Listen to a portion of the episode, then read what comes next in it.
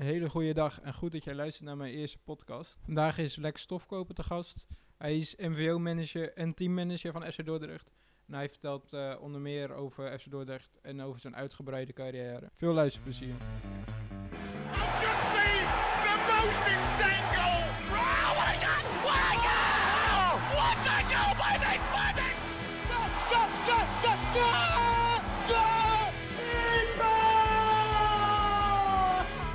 Goedemiddag Lex, uh, hoe is het met jou?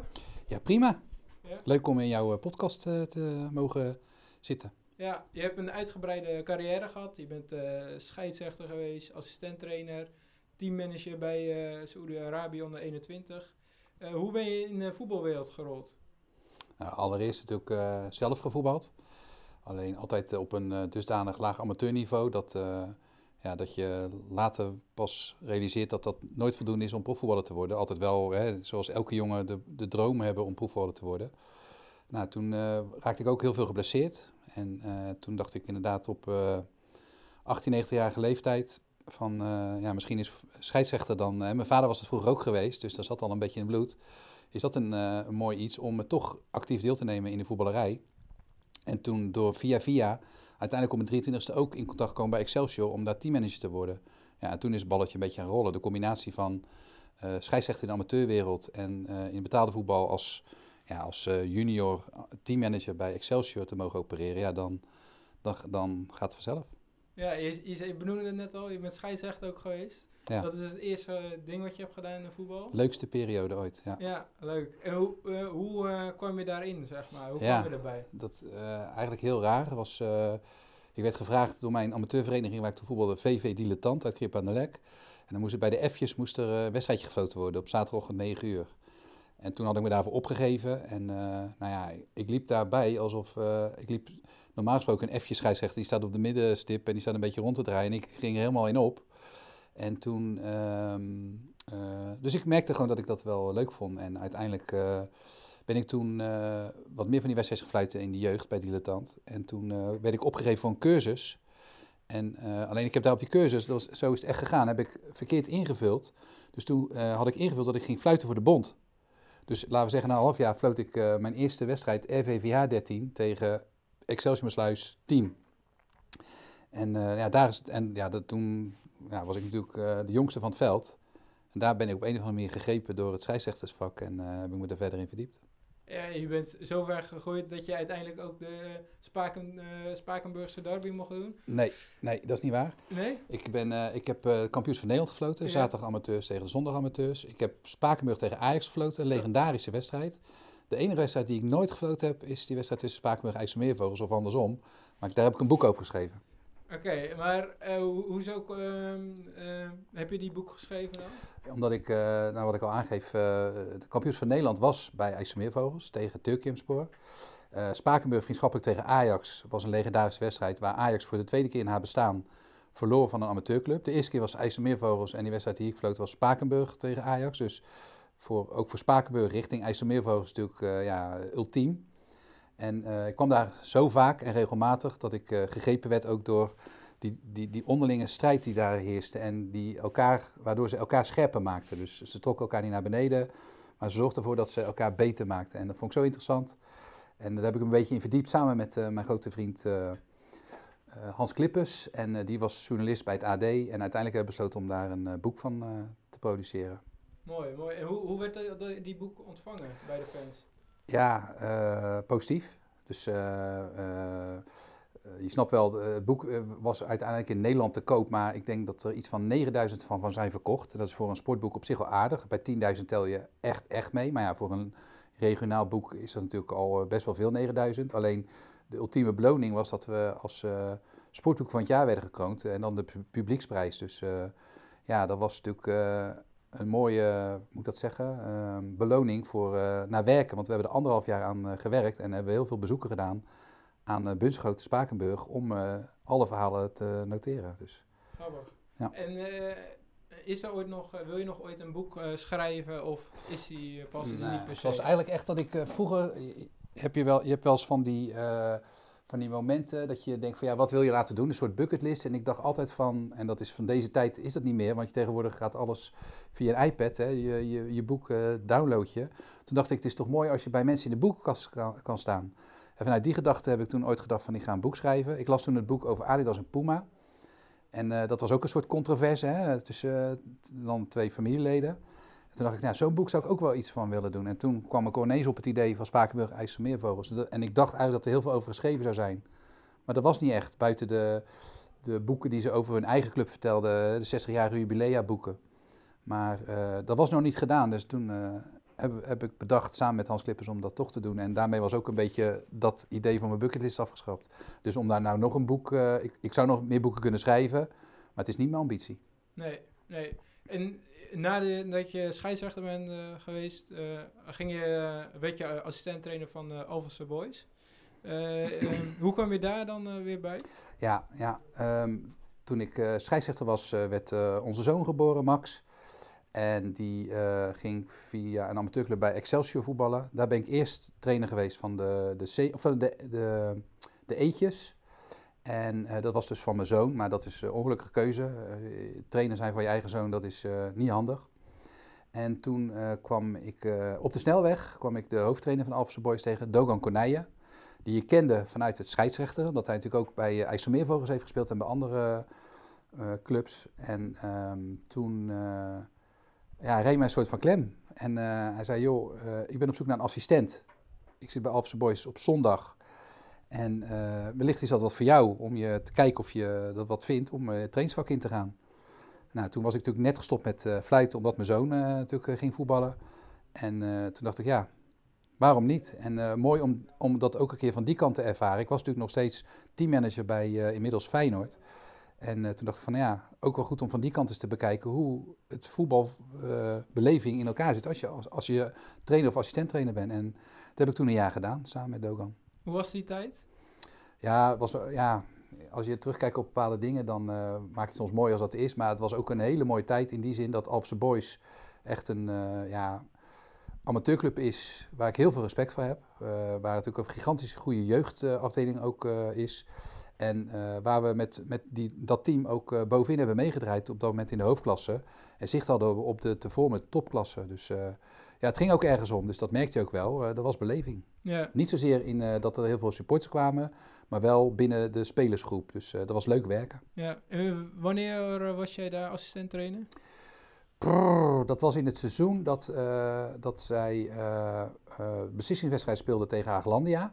En dat die wedstrijd uh, min of meer uit de hand liep, omdat de supporters het veld opkwamen.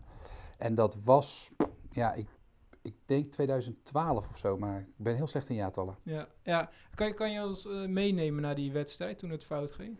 Ja, ja dat was een wedstrijd, uh, daar ging het om. Daar zouden we kunnen promoveren naar de topklasse. En wat ik al zei, het zondagvoetbal was toen al wat aan het minderen. En normaal gesproken bij Alpse Boys, als er 100 mensen waren op zondag bij de wedstrijden, dan was het veel. En die dag waren er 800, veel meer als normaal. Er waren dus, ja, je kan wel begrijpen, niet altijd allemaal Alphense Boys supporters. Ook geen Haaglandia supporters, maar gewoon ja, uh, jongeren die uh, op zoek waren naar, uh, naar reuring. En um, te weinig supposten, omdat er niet op gerekend was. En nou ja, dat is geresulteerd in die oploop op het veld een paar minuten voor tijd. Dus heel erg spijtig.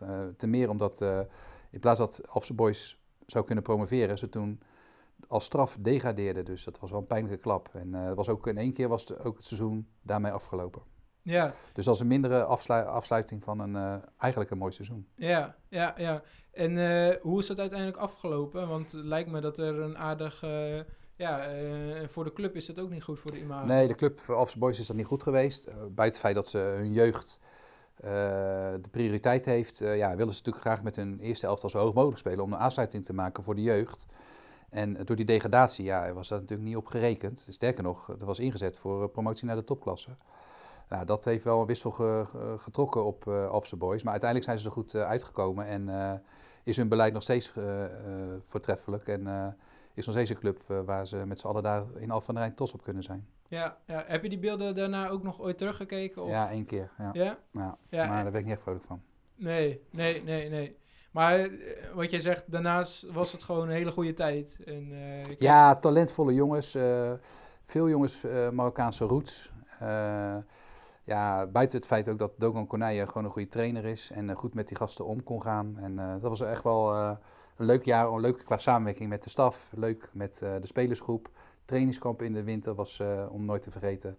Dus al met al eh, mooi seizoen. Maar, nogmaals, met een mindere afsluiting. ja, ja, maar eh, nooit meer ook ambitie daarvoor om terug te komen? Nee, dat buiten het feit dat ik mezelf niet echt ehm, de voetbalwijsheid toedicht, kan ik me dan beter richten op dingen waar ik wel mijn kwaliteit heb liggen. Dus om nu te denken dat ik heel veel verstand van voetbal heb, ja, dat moet ik je helaas teleurstellen.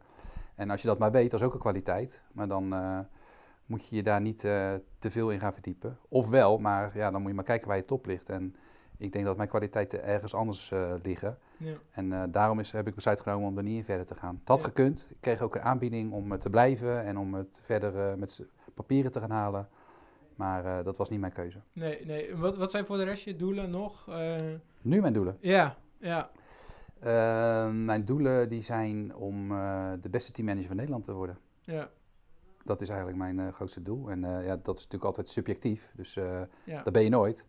Maar ja, als jij vraagt wat is je doel, dan zou dat het kunnen zijn. Ja, Ja, dus je wil je echt volledig op de teammanager focussen nu. Ja, ja en Ja. daar ook in. de- dus daar kan je ook jezelf in bekwamen door heel veel kennis op te doen over teamdynamiek. Ja. En over wat er allemaal komt kijken om eh, topsporter te zijn. Hè? Want je moet toch die spelers die topsporter zijn, moet je kunnen begeleiden ja, en begrijpen. ja. Ja, gaan we eh, even door naar jouw favoriete voetbalmoment.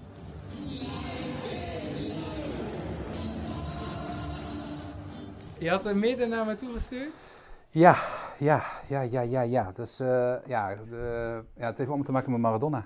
Ja, ja, ja, ja, ja, dat dacht ik al. Dus, eh, dus eh, ik had als een voetbalmoment inderdaad opgegeven de warming-up van Maradona natuurlijk. Eh, het zijn van die momenten dat je nog weet waar je was toen dat, eh, toen dat eh, op tv kwam. Nou, de, de rush van eh, Maradona in de wedstrijd tegen Engeland, die eh, daarna nog eh, bijna identiek is herhaald door eh, Messi. En je ziet er nog wel eens in de bepaalde momenten, pas geleden Excelsior Mats Wiever, die ook helemaal van achter optrok. Maar de manier waarop hij dat daar deed, hè, op, op dat niveau, op eh, WK-niveau, ja, dat is, eh, vind ik bijzonder.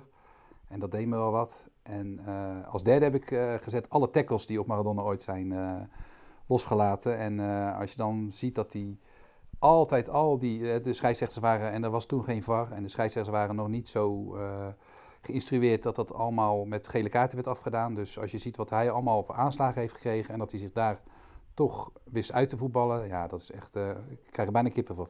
Ja, ja, en als je e- eentje moet kiezen van die eh, van de drie eh, keuzes, zou je Ja, dan kiezen? denk ik dat, is, dat je voor het voetbal moet kiezen. Dan kies je voor die rush van Engeland. Ja, Want ja, dat- ja, dat is, uiteindelijk is dat waar het om gaat, hè, om het voetbal zelf. ja, ja, en de ultieme ontlading hè, na het doelpunt was ook wel mooi. ja. Dus Ja. hoe die naar de hoekvlag... Ja. Ja. Je, je passie is zo groot dat ik net ook zag bij jou in, in, je, in je kantoor dat je hoekje van, voor Maradona hebt gemaakt. Hoe komt die passie voor Maradona? Ja, dat is gewoon, ja, eh, als je hobby voetbal is en eh, er, is, er kan maar één de beste zijn en dat is hij. Dus ja, ik vind het bijna logisch, maar dat, dat is niet zo natuurlijk. Maar eh, ik ben altijd wel een beetje gegrepen door en ben ook twee jaar geleden in Napoli geweest, de muurschilderingen bekeken.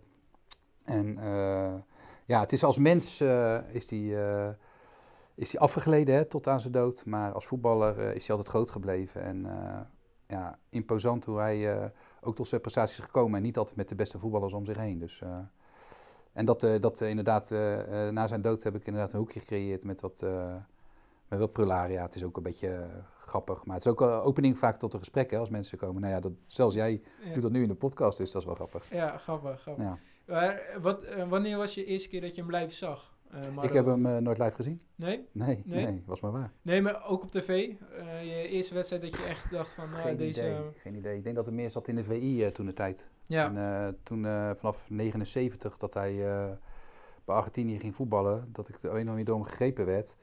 Wel nog een kleine anekdote wil ik wel over vertellen die me nu te binnen schiet. En dat had te maken met het feit dat hij Nederland heeft bezocht. Hij zat in Milo Hout, dat is iedereen wel bekend. Dat is denk ik drie jaar geleden, vier jaar geleden. En eh, een bewaker van, eh, van hem tijdens dat eh, verblijf, zijn zoon keepte bij Feyenoord in de jeugd. Dus die is naar mij toegekomen. Die wist ook van mijn passie voor Maradona.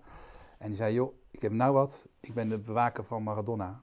Waarop wij het lumineuze idee hadden bedacht om hem incognito naar Rotterdam te vervoeren en hem bij een wedstrijd van Feyenoord in een box te plaatsen. Dus zonder dat iemand het wist. Want dan zou hij ook het best op zijn best zijn als hij gewoon niet met allemaal media en eh, mensen om hem heen die een handtekening willen, daar zou kunnen, zich kunnen begeven. Dus ik had een, een box geregeld via een goede vriend van mij bij Feyenoord midden op het veld. En eh, de bewaker had ik al eh, laten, contact laten nemen met het gevolg van Maradona. Dus dat zat er dik in dat het goed zou komen. Totdat PSV er ook... uiteindelijk werd het natuurlijk bekend dat hij in Mullenhout zat. Nou, toen ging het hele commerciële circuit. En uiteindelijk heeft Ba- Bavaria heel veel geld geboden om hem bij PSV het stadion te krijgen. Dus dat hele plan is eh, eh, uiteindelijk eh, mislukt. Maar dichterbij als dat ben ik helaas niet gekomen. Nee, is, wat een verhaal. Dus dat had wel natuurlijk Ja. ultiem geweest als hij daar bij Feyenoord in die box had geweest. Maar nou ja, dat, ja, dat is ook niet stil te houden. Dus dat was Nee. echt bizar geweest. Dus helaas. Nee. En ooit, van, ooit pla- plannen om naar Argentinië te gaan? Naar zijn, Nee, nee, ik ben niet zo. nee. nee? Ik, Shoot Moussou, natuurlijk het boek uitgebracht recent. Is dat wel geweest? eh, natuurlijk bij fantastische wedstrijden. Maar het is niet dat het nou mijn. Dat is, nee, zover gaat dat niet. Nee. Nee.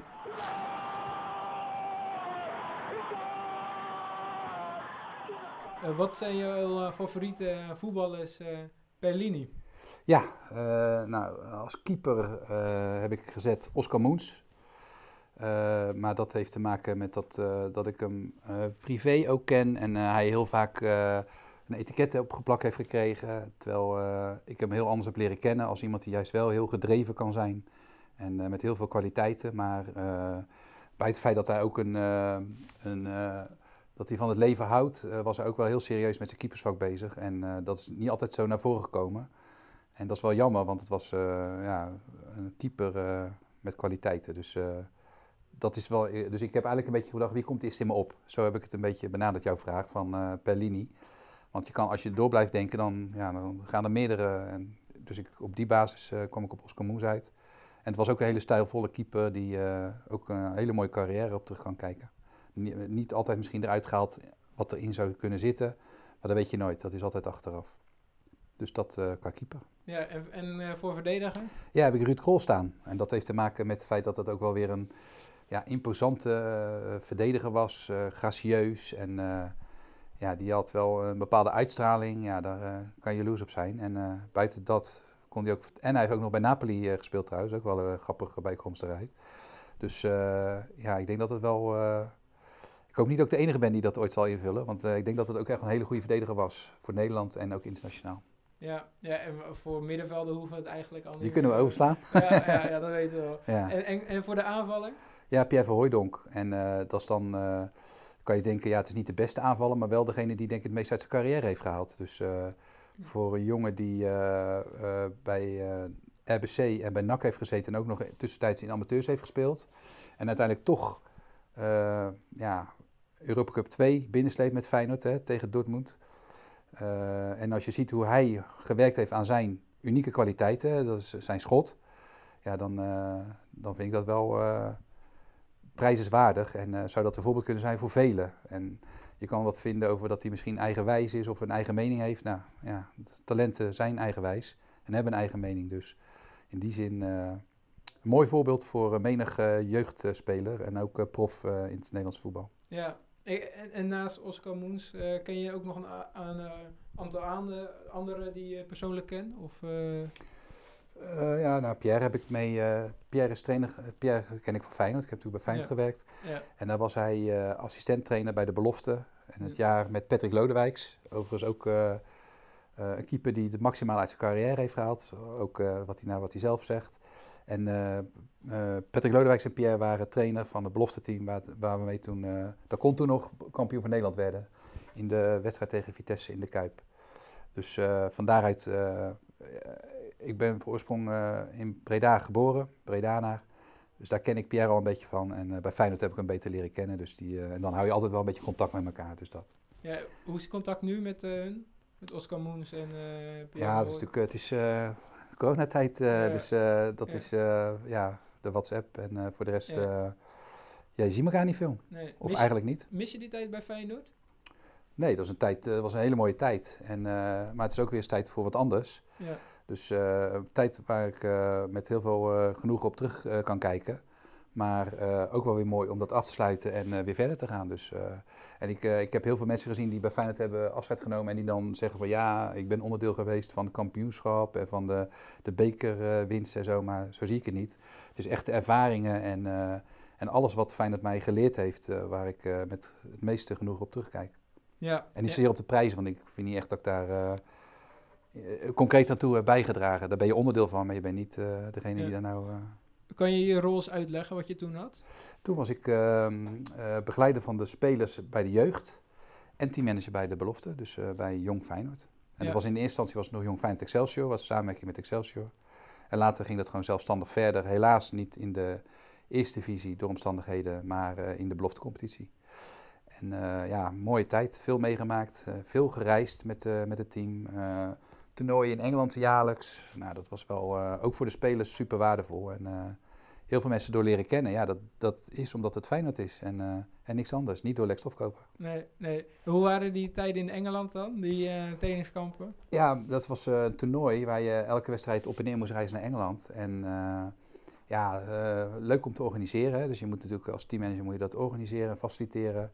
En, uh, en, waardevol voor, uh, voor die jonge jongens die daarmee uh, in Engeland zich konden meten met de grote ploegen in Engeland. En ja, dat was wel altijd wel voor die spelers ook een, echt een uitje. Want die hadden natuurlijk in de beloftecompetitie niet echt, ja, daar kon je niet echt iets bereiken, maar in dat toernooi wel. Dus dat was wel iets voor de spelers, maar ook voor de staf om naar uit te kijken. Ja. Ja, ja. Volg je Feyenoord nu nog steeds? Of uh, nu wat nou, mijn zoon is uh, uh, Feyenoord-fan. Ja. Dus of ik wil of niet, zal wel moeten, want het, het gaat op. En natuurlijk, ik woon daar op drie kilometer afstand. Dus natuurlijk volg al het voetbal, dus zeker ook Feyenoord, ja. Ja, ja, ja, ja mooi. En op een gegeven moment word je teammanager van Saoedi-Arabië onder 21. Ja. Ja, hoe kwam je daarbij? Ja, via via. Hè. Dat, is, dat is wel vaker in de voetballerij. Um, trainer die daar uh, actief was en uh, een aantal andere stafleden die, uh, die ik kende. En ze waren op zoek naar een teammanager. En ze probeerden dat in eerste instantie op een andere manier, maar dat ging niet helemaal goed. Dus toen belde die trainer mij op, Damien Hertog overigens, en Peter van den Berg was assistent. En die belde op, joh, heb je interesse? Ik zeg, nou, er kan altijd over gesproken worden, maar dat doe je niet met de trainers, dat doe je met degene die er verantwoordelijk voor is, de technisch directeur. Nou, uiteindelijk, om lang verhaal kort te maken, Geert Brusselers, technisch directeur, had mij toen uh, gebeld en gevraagd of ik interesse had. Nou, daarop ben ik uh, in uh, toen de tijd ben ik naartoe gevlogen om te kijken of het ook echt wat was. En nou ja, wel gegrepen door het project, enorm project. Dus ja, dat was ook een mooie tijd, internationaal, om en bij een hele andere cultuur werkzaam te zijn, maar ook in Spanje te werken. Want het was Saudi-Arabië 21 die in Spanje gehuisvest waren. Dus dat ja, kwam alles bij elkaar, wat je natuurlijk in Nederland nooit gaat leren. En, uh, dus ik heb dat één seizoen gedaan, ook door corona, anders had ik er misschien nog gezeten.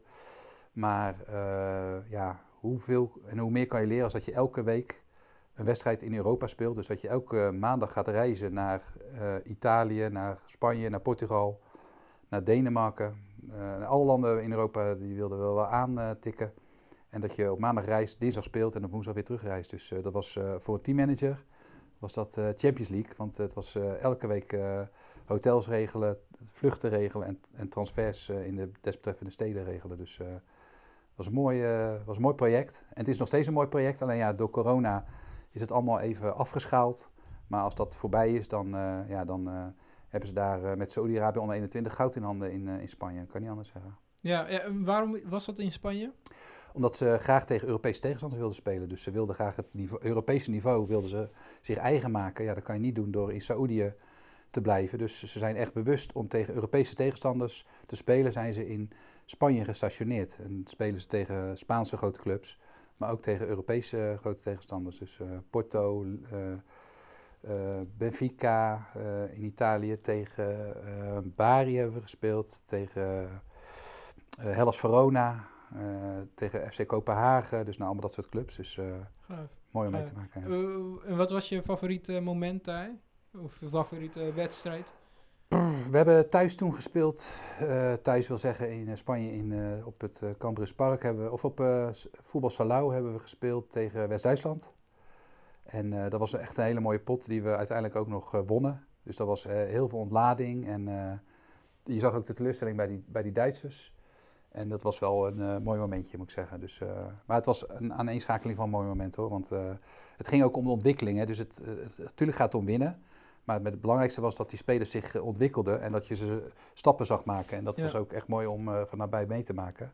Ja. Want voor hun, voor die spelers, vergis je niet, ging natuurlijk ook een hele wereld open. Ja. En ja, dat, dat was ook heel mooi. Dus eh, het is niet echt één momentje daar geweest, kan ik je verklappen. Maar eh, echt een aaneenschakeling van. Dus dat, eh, ja, ja. Zonde dat door corona dat dat zo onderbroken is. Maar ja, zo zijn er heel veel dingen door corona. die gaan niet helemaal zoals het gaan moet. Dus het is geen beklag, maar het is gewoon een feit. Ja, je zei al veel momenten dat je hebt meegemaakt daar. Was het heel erg stressvol? Voor mij wel. Want je moet zorgen dat de vluchten, iedereen op tijd overal zou moeten zijn. Saoedi's zijn niet zo van de tijd, dus eh, het was heel veel stress, ja. ja en dat Ja. wil zeggen, eh, omdat je natuurlijk eh, constant in andere steden moest zijn waar je nooit geweest was. Dat je bussen moest regelen met maatschappijen waar je natuurlijk nooit fysiek contact mee had gehad of wat dan ook. Dus het was altijd spannend. Het, en nogmaals, het kwam altijd goed, maar uiteindelijk is het toch een stukje dat je moet zorgen dat het... Jij bent verantwoordelijk voor om het allemaal goed te faciliteren. Dus ja, dat zorgt ervoor dat je scherp moet blijven. Ja, was het ook lastig om Nederland achter te laten? Nee. Ja, ja en nee. Ja, familie en vrienden. Ja. Nee, eh, als je ervaring wil hebben in het buitenland, ja, dan moet je dus Nederland achterlaten. Dus dat is, het een is consequentie van het andere. Dus dat is wel een bewuste keuze. En eh, nou ja, om het een keer meegemaakt te hebben, dat is al goud waard. Dus eh, in die zin vond ik het niet moeilijk. Nee. Zoon was toen al eh 17 jaar. Dus nou ja, dat is dan wel een leeftijd dat hij zelf zijn billen kan vegen. En zijn boterham kan smeren. Dus nee, dat... eh, en er was, het was ook daarin was door Saoedi-Arabië goed gefaciliteerd. Eh, mijn gezin kon eh, naar Barcelona toe vliegen. En ik zelf kon terug naar Nederland vliegen wanneer ik maar wilde. Dus ja, er was niet echt het gevoel dat je ver weg van huis was. Alleen ja, je was gedurende de werkweek was je alleen. Alleen je moest zo hard werken om alles te regelen voor de volgende wedstrijd. Ja, dat je niet eens tijd had om sociaal contacten te onderhouden. Nee, nee, snap ik. En je bent nu, wat je zei, door corona is dat stopgezet. Eh, stel je voor, corona is weer over. Zou je dan dat eh, project weer willen eh, opstarten? Nou, weer mee willen doen? Ik denk het niet, eerlijk gezegd. Omdat ik nu een ander project aan het doen ben bij FC Dordrecht. En dat wil zeggen, als teammanager, maar ook sociaal-maatschappelijk een stichting opgericht heb. En heel veel zaken daar nog verder wil uitklappen. En dat geniet nu mijn aandacht. Dus eh, op dit moment zou ik niet, eh, maar ook omdat de vooruitzichten nou niet echt eh, nog heel positief zijn. moet ik zeggen, ik heb er niet goed over nagedacht, maar ik denk niet dat ik zomaar weer daarin zou springen. Buiten het feit dat ze nu een andere hebben aangesteld. Dus ja, dat is logisch. Uiteindelijk moeten zij ook verder. Alleen zij, werk, zij werken nu heel beperkt met wedstrijden en spelen tegen de regionale tegenstanders die rondom Cambriels eh, gevestigd zijn. Dus ja, nou, ik weet niet. Ik heb er nog niet zo over nagedacht. Ik denk het niet. Maar, Nee, nee, dus, eh, nee. nee. Ze, ze, ze waren ze wel echt tevreden over je. Dat moet je aan hun vragen. Ja, ja, ga je, ja. ga je nooit over jezelf zeggen. Ja, nee, dat, Maar dat, ik, ik zou zeggen, het belangrijkste meet, graadmeet voor mij is dat het altijd wel zo was geregeld als dat het vooraf afgesproken was. Dus eh, daar hou ik maar vast. En elke week was er eh, werkoverleg. En eh, je moet altijd openstaan voor, eh, voor, eh, voor kritiek. Nou ja, en als die er was, dan eh, maakt hij het weer beter. Dus in die zin eh, was het een hele goede werkverhouding. Ja, of ze echt, echt tevreden zijn, dan moet je Ja, ja, ja. neem een, of pleeg een belletje naar Spanje. Ja, ja, dat zou ik doen. En, en voor buitenland, je zegt Saoedi-Arabië dan niet per se, maar stel je voor later, uh, over vijf jaar of zo, er komt, er komt een belletje voor buitenland, maakt niet uit welk land. Ja. Zou, zou je dat doen? Goeie vraag, Tom. Goeie vraag. Ik heb geen idee. Uh, het is niet dat ik daar helemaal, uh, als je nou zegt van, uh, je vroeg net wat wil je worden, de beste teammanager. Maar het is niet zo dat ik denk van internationaal. Ja. Dat is niet het eerste wat ik denk. Maar ja, als er een bepaalde club voorbij komt waarvan je denkt, ja, daar kan je geen nee tegen zeggen. Ja. Dan kan het altijd. Dus ik ben er niet echt op gefocust. Maar het zou kunnen. Je sluit het nooit uit. Ja. Ik, ik, had ook nooit gedacht dat ik naar uh, Spanje zou gaan. Dat staan met Saoedi's zou gaan werken. En dat is ook gebeurd. Dus uh, ja, ik, ik heb er geen beeld bij. Ja. En ik heb ook niet echt ook, uh, ik, ik kan nu tegen ze zeggen, ja, maar ik wil altijd heel graag dit of dat. Maar dat, nee, het is niet echt concreet. Ja. Ook niet in mijn gedachtenwereld. Ja. En, en hoe, ja, kijk, het is een hele cultuurverschil daar zo in Saoedi-Arabië. Hoe, hoe was dat eigenlijk? Ja, dat was wel bijzonder. Bijzondere mensen, hele andere cultuur. Dus uh, dat is ook interessant om dat te leren. Ik ben niet zo reislustig van mezelf. Als ik op vakantie ga, ga ik liefst elk jaar naar hetzelfde plekje. En ineens zit je daar met, uh, met Arabieren en uh, met de islam, het geloof natuurlijk ook. Maar ook gewoon hele andere mensen als Europese jongens.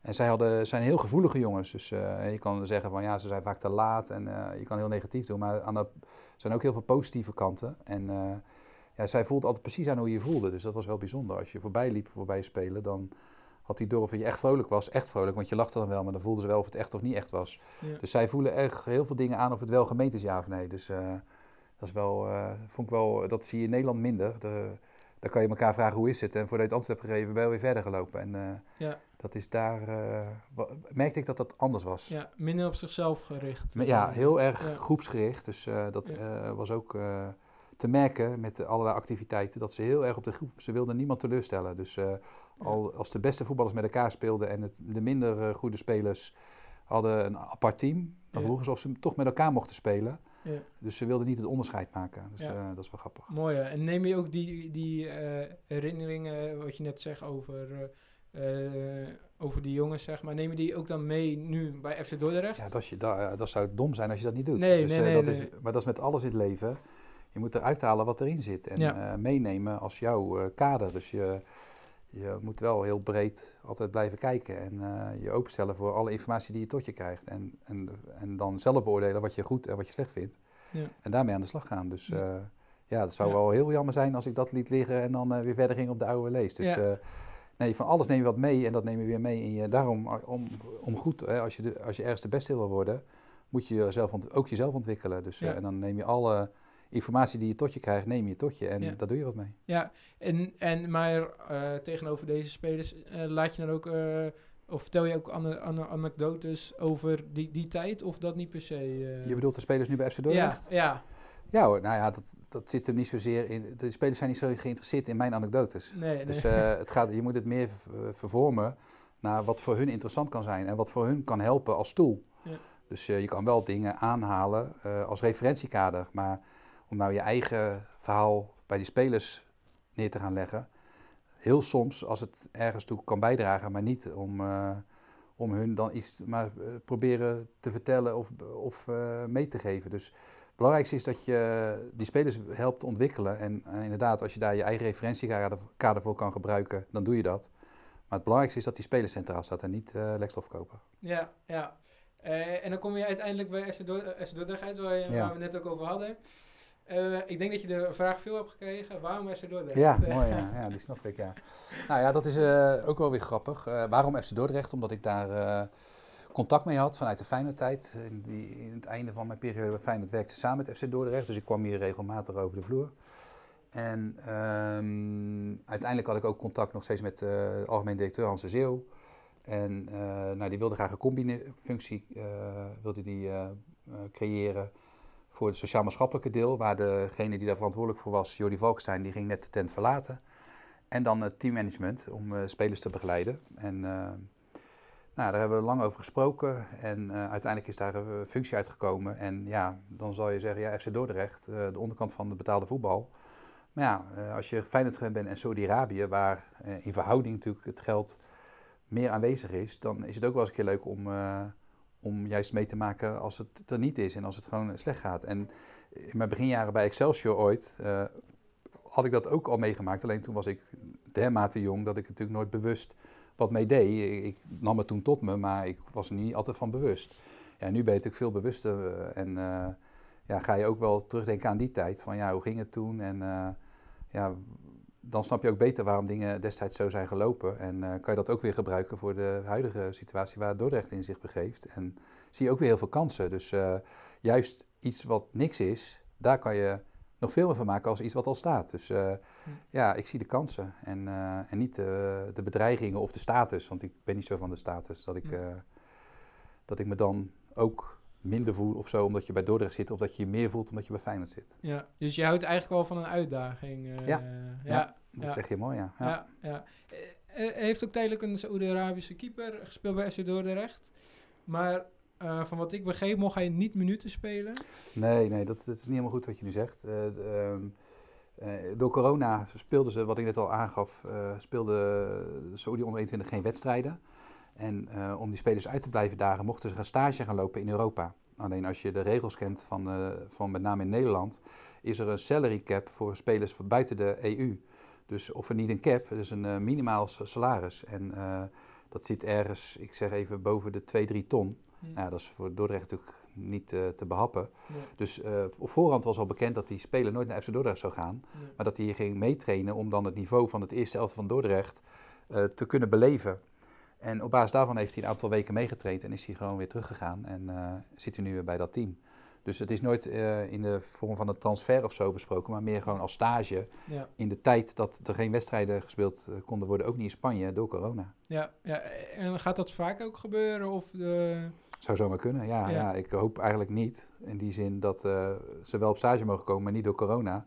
Wat zou betekenen dat gewoon de wereld weer normaal zou zijn. Ja, Maar eh, ja, als een speler eh, van Saudi onder 21 eh, op stage zou willen komen hier, dan zijn ze in principe altijd van harte welkom. En dat heeft te maken ook met degene, de manier waarop die keeper zich hier gemanifesteerd heeft. Want die deed het gewoon hartstikke goed. Dus dat is ook wel bepalend dat je natuurlijk als Saudi onder 21 daarmee ook een beetje je visitekaartje afgaf. ja, En gelukkig is dat zo gegaan. Dus, dus dat Ja. alleen maar een win-win situatie aan was. ja, mooi. En wat, wat, wat zijn je doelen nu bij FC Dordrecht? Je hebt, we hebben het al een klein beetje besproken. Ja, het doelen is eh, een sociaal-maatschappelijke tak, meer leven in te blazen. Sowieso eh, om eh, FC Dordrecht weer beter in de maatschappij te zetten, binnen Dordrecht en de Drechtsteden.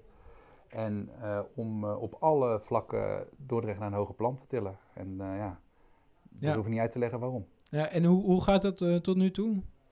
Ja, dat is, eh, ehm, zoals het ook wel eens gezegd wordt, twee stapjes vooruit en weer eentje terug. Dus eh, heel veel geduld en ja, ehm, eh, soms met onmogelijkheden en soms met heel veel mogelijkheden. En geremd door corona, steeds maar weer die kleine stapjes vooruit weten te maken en, en je geduld houden. Dat, dus, het gaat, dus jouw vraag, hoe gaat het? Ja, het gaat niet volgens plan, want het had sneller gekund. Maar gezien de omstandigheden gaat het eigenlijk best wel redelijk. Mooi, mooi. En dan sluiten we af met een lied die jouw voetbalgevoel naar boven brengt. Ja. Eh, welke is dat voor jou? Dat, oh ja, ja, ja, ja, ja, ja. Ik had, eh, ik had, eh, ja, ik ben, ik ben helemaal niet zo muzikaal. Nee, Eh, maar ik had eh, L'amour toujours van Gigi D'Agostini. En eh, dat is een beetje uit de Spakenburg-tijd, eh, is dat eh, achter overgebleven. En, als je, en ik dacht ook even aan het voetbal, aan voetballiederen op zich. En eh, toen moest ik eigenlijk eh, gelijk denken aan de clubliederen van Excelsior Sparta. Wat een beetje eh, ehm, ja, clubliederen zijn die historisch van waarde zijn. En, maar ik vind ze nog steeds goed klinken en een gevoel weergeven. Dus je- als je die liederen hoort, dan krijg je een bepaald gevoel bij. En dan, gek gezegd, heb je zin in die wedstrijd die erop volgt. Dus, Ja. En het zijn toevallig twee Rotterdamse clubs. Nou ja, dat, dat ook, eh, er zullen nog best wel veel van dat soort liederen zijn, maar deze ken ik dan eh, redelijk goed. Dus dat, eh, daar moest ik aan denken, omdat het een bepaald gevoel bij je op, ja. opbrengt. Dus dat. ja welke zou je dan kiezen? Als we eentje mee af moeten sluiten. Nou ja, om het lekker neutraal te houden, die van Gigi D'Agostini, hoef je niet te kiezen tussen Excelsior en Ja, Sparta. ja, ja, is goed, doen we dat. Dus Super. Dankjewel. Graag gedaan, Tom. Graag gedaan.